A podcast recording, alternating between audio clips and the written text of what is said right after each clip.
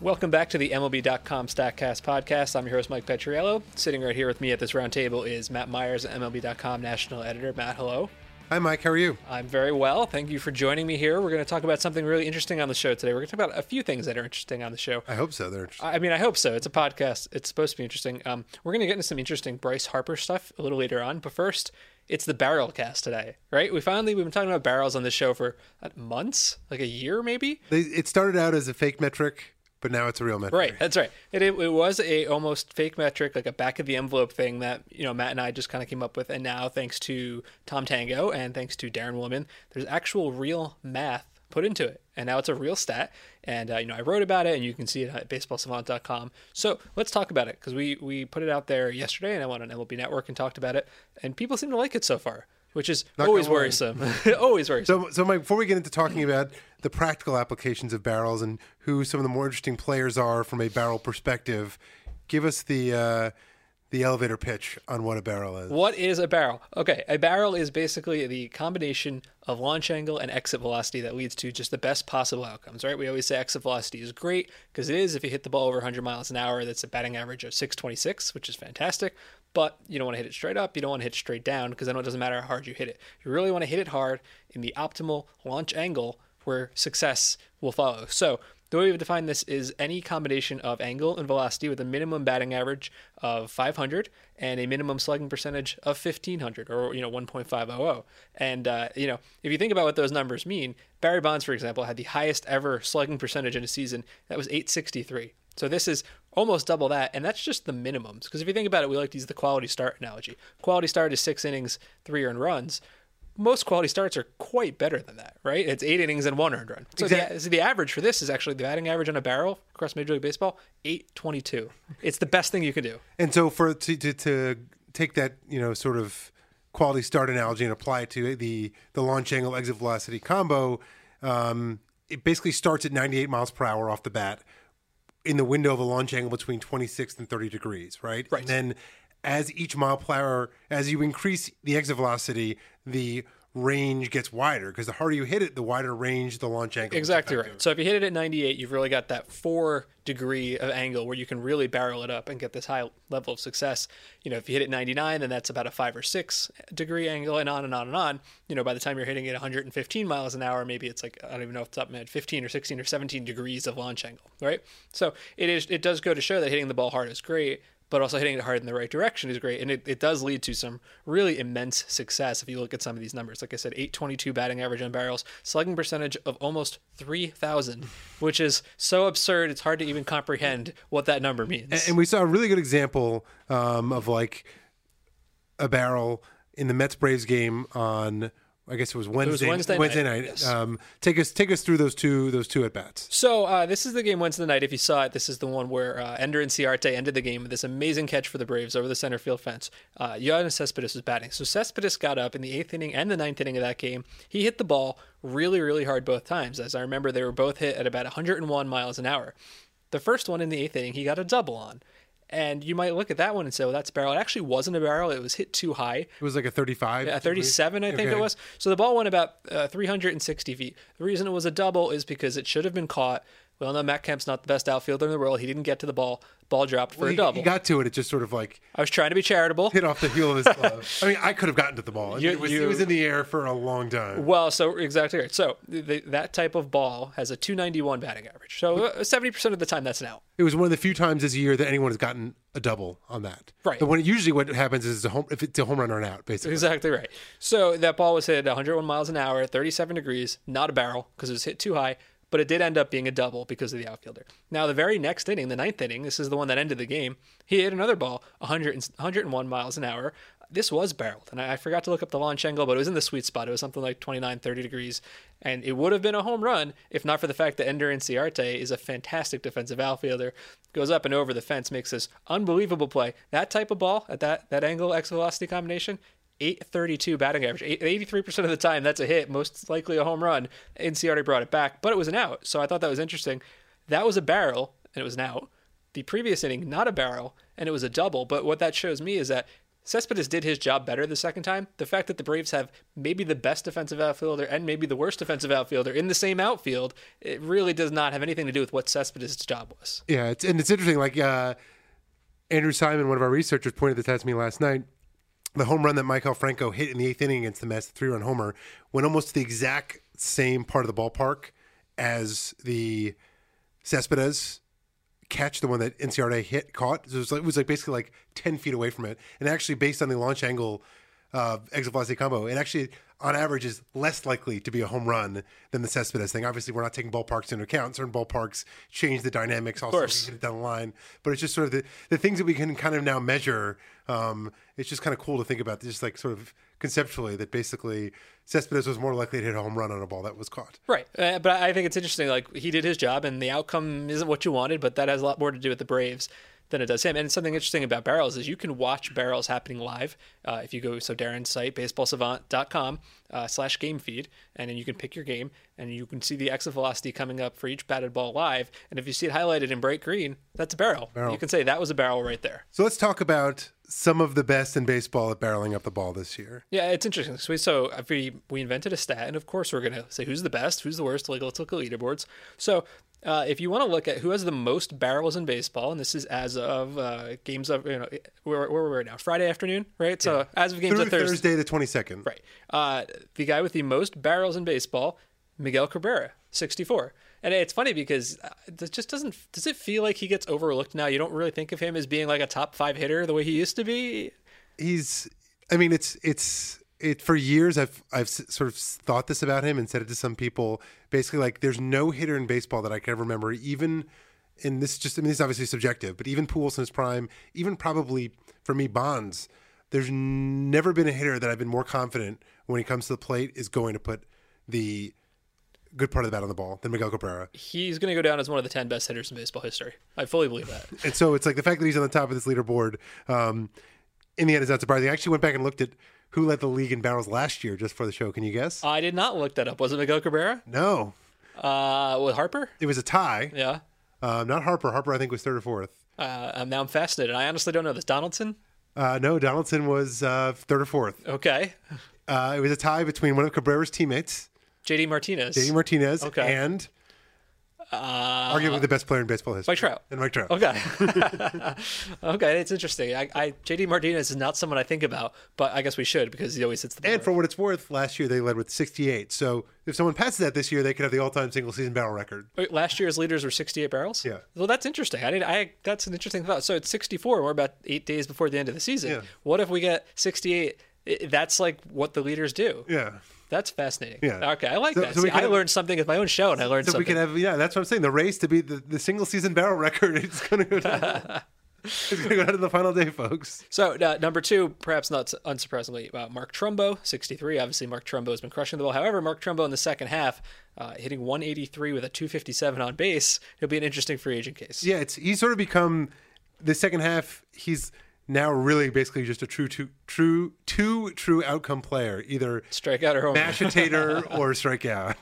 Uh, and third is probably my favorite guy on this list with 62. It's Chris Davis, but it's not the Chris Davis you're thinking of. It's Oakland's Khris Davis, Khris Davis with a K, who has uh, only two fewer bar- barrels than Miguel Cabrera. He's not a guy you ever think about. and, and he hit 40, I mean, 40 home runs this year. That's no joke. He's Yeah. become kind of an elite slugger. He is, you know, we've had our our Statcast guys that we really like to focus on. He's my new one because he's great at barrels, and he also has, I think, the weakest outfield arm in all of baseball. He's uh he's a player of extremes. So we looked at, you know, that's raw barrels, like who had the most, and I think obviously that's somewhat opportunity based, right? If you're playing every day, you're going to have a higher opportunity to do that. Uh, it's also interesting to look at uh, who has the highest percentage of barrels per ball in play is one way to do it, but I like to look at it per plate appearance because then guys who strike out a lot do actually get penalized because they're wa- wasting all these plate appearances and strikeouts. Uh, I've heard some interesting feedback. Maybe we should do it by swing or by just at bats plus sacrifice flies. There's a couple of different ways to do it. I don't think it would change the leaderboards too much. Uh, number one, now depending on the minimums here, if the minimum is only 100 uh, balls in play, Gary Sanchez, Gary Sanchez has put a barrel uh, 11.5% of the time he comes to the plate. That's amazing. And then number two is uh, Khris Davis with a K, 10.8%. And He'd be number one if the, the minimums were like a full season. That's uh that's Gary Sanchez. He's uh he's something. Yeah, well, so I've learned that Khris Davis is awesome. Uh, and then number three on that list, if you look at percentages, tied at 10%, Miguel Cabrera and Mark Trumbo. So Sounds about right. if you look at it, uh, now there, there's some interesting notes. Like you can kind of go through the, the list of hitters with barrels. The most balls in play without a single barrel, 256 times this guy made contact with the ball and did not once get a barrel. Jed Lowrie.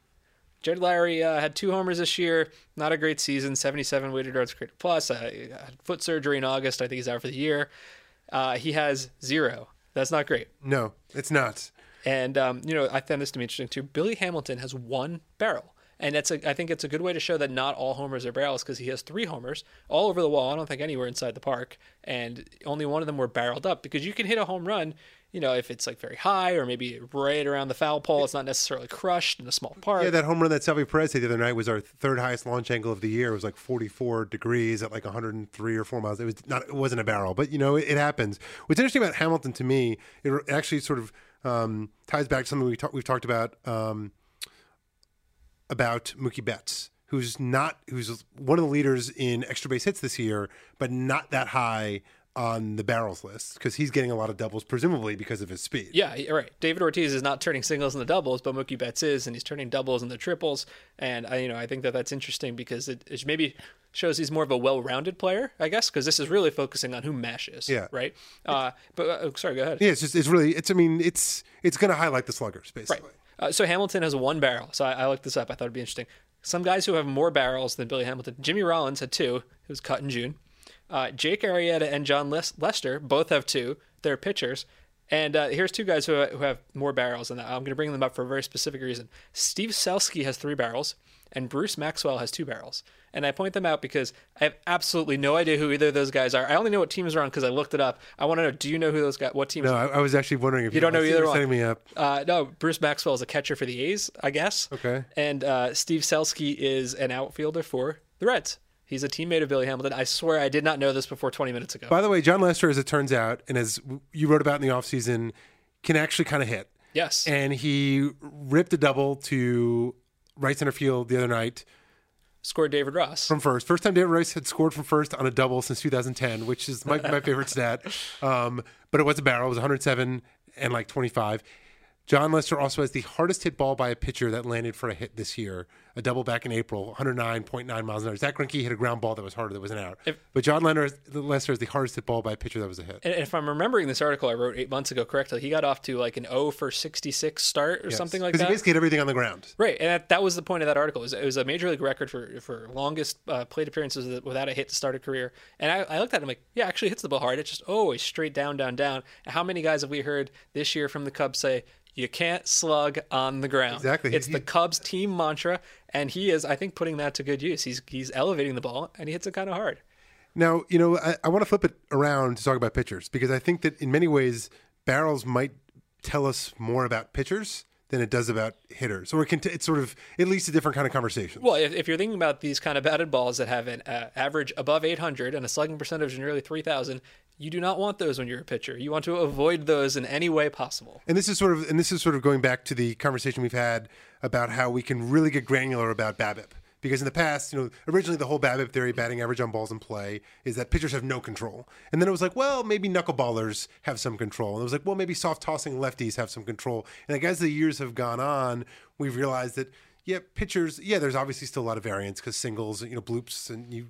But like the fact of the matter is, like certain pitchers, you look at the leaderboard of exit velocity against, and it's like last year was like Kershaw. Oh, the top three last year, and Keuchel. That's who it was. So it's like the three best pitchers. of it. So like, there's obviously something. They've got something It's to do. not a coincidence that those guys yeah, don't get crushed. So preventing barrels, best pitcher at preventing barrels. I would not have guessed this, but I guess now that I see it, it makes sense. It- Rich Hill. Rich Hill, only 1.2% of the time hitters come to the plate will they barrel up a ball against Rich Hill. I think that makes a lot of sense. I mean, we've talked about Rich Hill as being an elite pitcher. His issue is health. His issue is not skill. Because right, when he's on the mound, he will be great. He strikes guys out. He's got high spin curveball, high spin fastball, and I think this is a really interesting way to show it. He just does not allow guys to square the ball up against him. You look at the rest of this top ten. Noah Syndergaard is is uh, another guy below two percent. We're going by 100 balls in play, by the way. Yeah, yeah, yeah. Well, we will for the moment. We're going to get to somebody else. Uh, Jose Fernandez is on that list. And I, I, that one's interesting to me, Jose Fernandez, because he's actually pretty high on the average exit velocity list. So it's almost I'd have to look into this further. I'm guessing he gets hit hard maybe on the ground where he can't give up damage, but these balls that are elevated, he's not allowing to be hit hard, perhaps. Or maybe he's just like the Mark Trumbo of pitching, where like if he when he when he makes a mistake, he gets ripped, but like when he misses, he misses badly. Yeah. But when he when he hits his spots, hitters can't Yeah. hit it. uh, Blake Snell also below two percent. Uh, and other guys who are on the top ten that I found interesting: uh, Tyler Anderson from Colorado, who I, I wrote about earlier this year. That really goes to show how you survive in Coors Field. You don't give up these kind of batted balls. And uh, Kyle Hendricks, who you know we talked a lot about the Cubs defense, but I think it's a combination. That defense is outstanding, and he's not giving up these kind of batted balls. yeah, exactly. Um, and then there's another a relief pitcher who sort of I, stands could- out. I wish and- you could all see the look on Matt's face right now because he looks he's looking at our notes and saying, "Why are we about to talk about Blaine Boyer?" Uh, I just I like Blaine Boyer. I know nobody knows who that is. He's a, a nondescript middle reliever for the Milwaukee Brewers. He's been around for a couple years.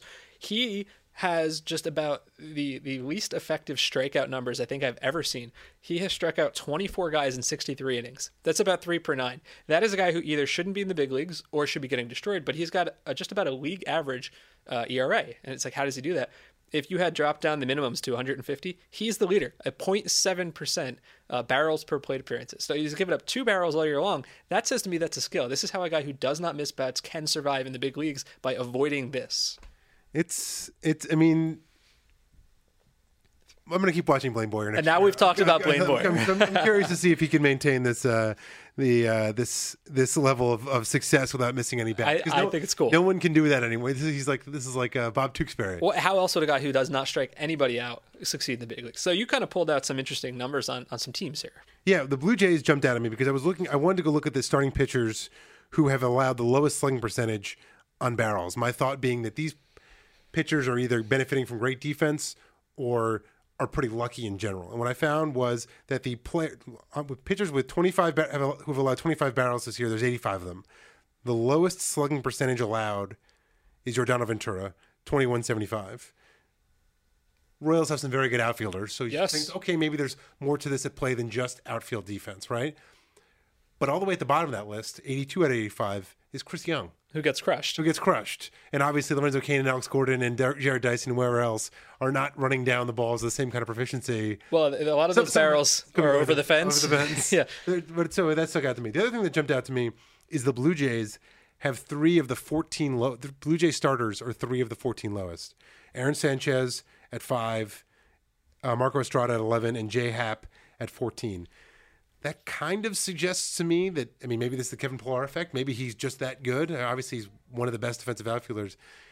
It suggests to me maybe some some regression in store. I mean, I, I went and looked. They've they're the second as a team. They have the second lowest slugging percentage allowed on barrels, but they've allowed almost they're they're twenty fourth in barrels allowed. So they're allowing a lot Yeah. with a really slow slugging percentage on them.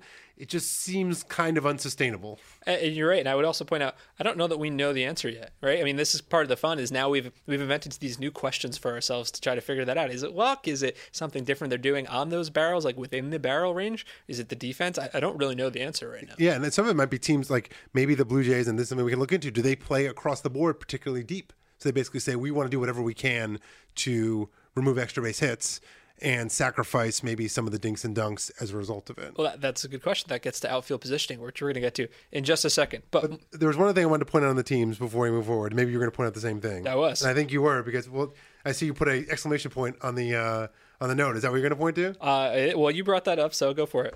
Um, I was surprised to find out that the Cubs allow one of the worst slugging percentages on barrels in baseball because the whole narrative has been about how great their outfield defense is. Mm-hmm. But amongst slugging percentage allowed on barrels, they are 26th in all of baseball, and that really, really surprised me. But there's something on the flip side of that that sort of maybe explains, which is They just don't give up barrels. they've allowed the second fewest. I guess since we have the numbers here, the difference between the team that has allowed the fewest barrels, so that's Washington, 179, uh, and the team that's allowed the most barrels, Minnesota, that's 296. So that is about uh, what 120 something barrels of difference. That's like a third again of barrels between the, the best and worst teams. That's a big deal. Yeah, it's basically like every game they're like giving up one more Right. really hard hit ball that's probably going to be an extra base hit. And that adds up. Unsurprisingly, uh, the, the five best teams here as far as barrels allowed. Raw, raw totals. Raw totals: uh, Nationals, Cubs, Dodgers, Mets, Cardinals.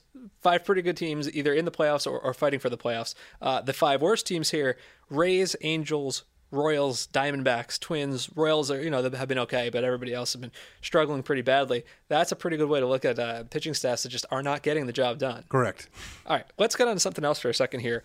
Obviously, it's been a big story that Bryce Harper is not hitting the way everybody would expect Bryce Harper to be hitting. Uh, and then, you know, Tom Verducci, uh, uh, as SI.com, has reported that he thinks there's a shoulder injury. Nationals say maybe not so much. I have no position on whether that's true, who says which one. But, you know, we do have the data, and I think it's interesting. If you look at Bryce Harper, uh, look at his September, it's been his worst month of the year and it hasn't been a great year. So far in September, hitting 172, 319 on base, 259 slugging. Still walking. He's Still walking.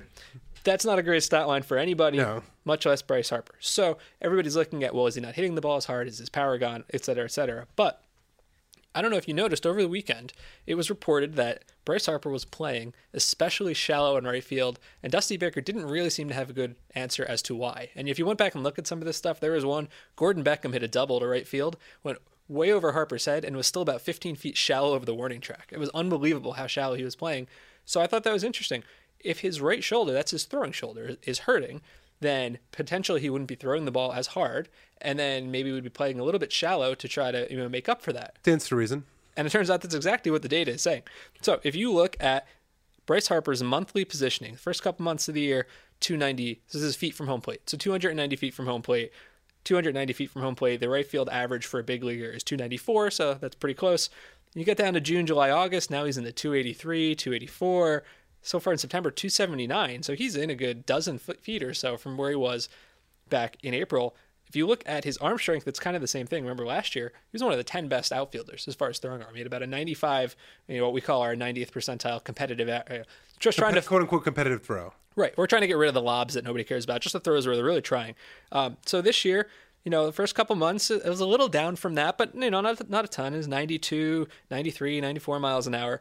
August, 90 miles an hour. September, 89.5 miles an hour. Whether he is not able to throw or is just trying not to, to, to try not to exacerbate the injury, I don't know. I mean, this is, we're just going by what the numbers say here. This kind of backs up some of these stories. It does. I mean, there's probably a fair. I mean, it's we're talking about not that many throws. So there could be some noise here, so we don't want to read too much into it. But like when you factor in all this, the, you know, the anecdotal evidence, and then some of the, the the data is backing it up, it suggests that something might be amiss. So I'm imagining there's much more to come on that, um, but it is kind of cool to see. We, we've never really had this data to look at it in this way before. Bryce Harper, it's so like if his last two seasons with the Nationals, like if you had told me on opening day 2015 that Bryce Harper was going to have the season he was going to have last year, I would have said, "Oh, the Nats are going to run away with the division." And of course, they were maybe the most disappointing team in baseball. He still won MVP, but they're maybe the most disappointing team. This year, if you had told me Bryce Harper was going to have the season he was going to have, I said, "Oh, the Mets are going to run with the division." Right. And then that then their magic number is one as of now, the, Nationals. Nationals, and they're probably going to clinch tonight. Nationals versus Dodgers in the first round almost certainly is going to be a whole lot of fun. They'll have about three healthy starting pitchers between the two of them. Yeah. Uh, last thing we want to get to is another outfield positioning thing. Andrew McCutchen's kind of had the opposite season of Bryce Harper. He, he started off pretty rough, but uh, he's actually been a lot better. I don't know if a lot of people have noticed. Second half, uh, he's uh, 361 on base, 452 slugging. He's been uh, 20 percentage points above average. That's that's better than it was. I mean, that's at this point in his career, that's probably that's an above average player. That's what he is. I mean, like, I, if he went and put up a 140 weighted runs grade plus next year, it wouldn't shock me. But I would think that his sort of like my expectation would be about this. So I, you know, there was a, it was reported that they had their outfielders playing shallower this year because they felt that their staff, it's a ground ball staff, they didn't give up long fly balls. They wanted him to kind of cut off the uh, the little dinky singles, you know, knowing that there'd probably be more balls hit over his head. So he actually has been playing shallower. Uh, he is tied with Denard Span and Michael Taylor for the shallowest center fielders in all of baseball. 306 feet from home plate. I think the, the deepest guys play like 330. It's actually kind of fascinating. Like, It- I think, and if you look at the list of the guys who play the deepest, it's all guys who aren't really center fielders. It's, Right, guys- it's, Ian- like, it's like Ian Desmond, Ian Desmond's up there. Chris Drury, uh, not Chris Drury. oh, we're not talking about hockey. Chris Owings. Chris Owings and not Brandon Drury. Yeah. yeah. But it's like a 30. I mean, it's a huge gap. Right now, obviously, that's a raw number. You you know, park adjusted in some sense. Some some parks are deeper, certainly. Although but- for center field, most parks, take Center field. Houston, most parks are, are You're right. It's pretty there's, similar. There's no green monster in center field. Most are between like 395 and 410. Right. So anyway, the point is that he's playing very, very shallow. And if you look at his defensive run saved numbers, they've never really loved him, right? But you know, over the first couple of years of his career, it's kind of you know within plus or minus five runs a season. Um, last year, you know, minus eight. This year, minus twenty three. Now maybe he's not been at full strength, and maybe that's why he wasn't hitting. Possible, but I tend to think that just because he's probably allowed more extra base hits over his head because he's playing in shallower, the stats hate him more, and it might not be a difference with him. It might just be a difference in positioning, right? It's a reasonable question to ask. Because of- it's the Cubs did the opposite. They pushed their guys back, and now Dexter Fowler looks a lot better. I don't think he's any different either. So, and, and then McCutchen's not the kind of guy, I don't think, who's going to sort of throw his organization under the bus. No, and say, I- like, oh, you're, well, the reason why I'm not making catches because they're telling me to play. I don't think so either, but it is interesting. So if you look at him compared to, he's the worst position player in baseball by defensive runs saved. I'm not saying I buy that, but that's what the number says. He's 53 runs behind Mookie Betts, who's the best. If you look at, you know, a win being about 10 runs, just on defense, those numbers are saying he's five wins worse than Mookie Betts. I don't think I totally buy into that. The point here being, defensive runs saved have served us well and they've been very useful, but they don't really have start position in mind because they, don't know he's playing shallower. They just don't. And uh, hopefully that's something we're going to be able to do better at because we've got StatCast that will allow us to do those things. So that's what Tom's working on. I hope so. And so I think that's interesting. Um, but, you know, that is what the numbers say, and that's been a very useful stat for a long time. So hopefully Andrew McCutchen doesn't look at that and say, I'm not the worst outfielder in baseball, because I don't think he is. That's our show for this week. Uh, I'm Mike Petriello. Matt Meyers over here. Thanks for listening. This is the MLB.com StatCast podcast.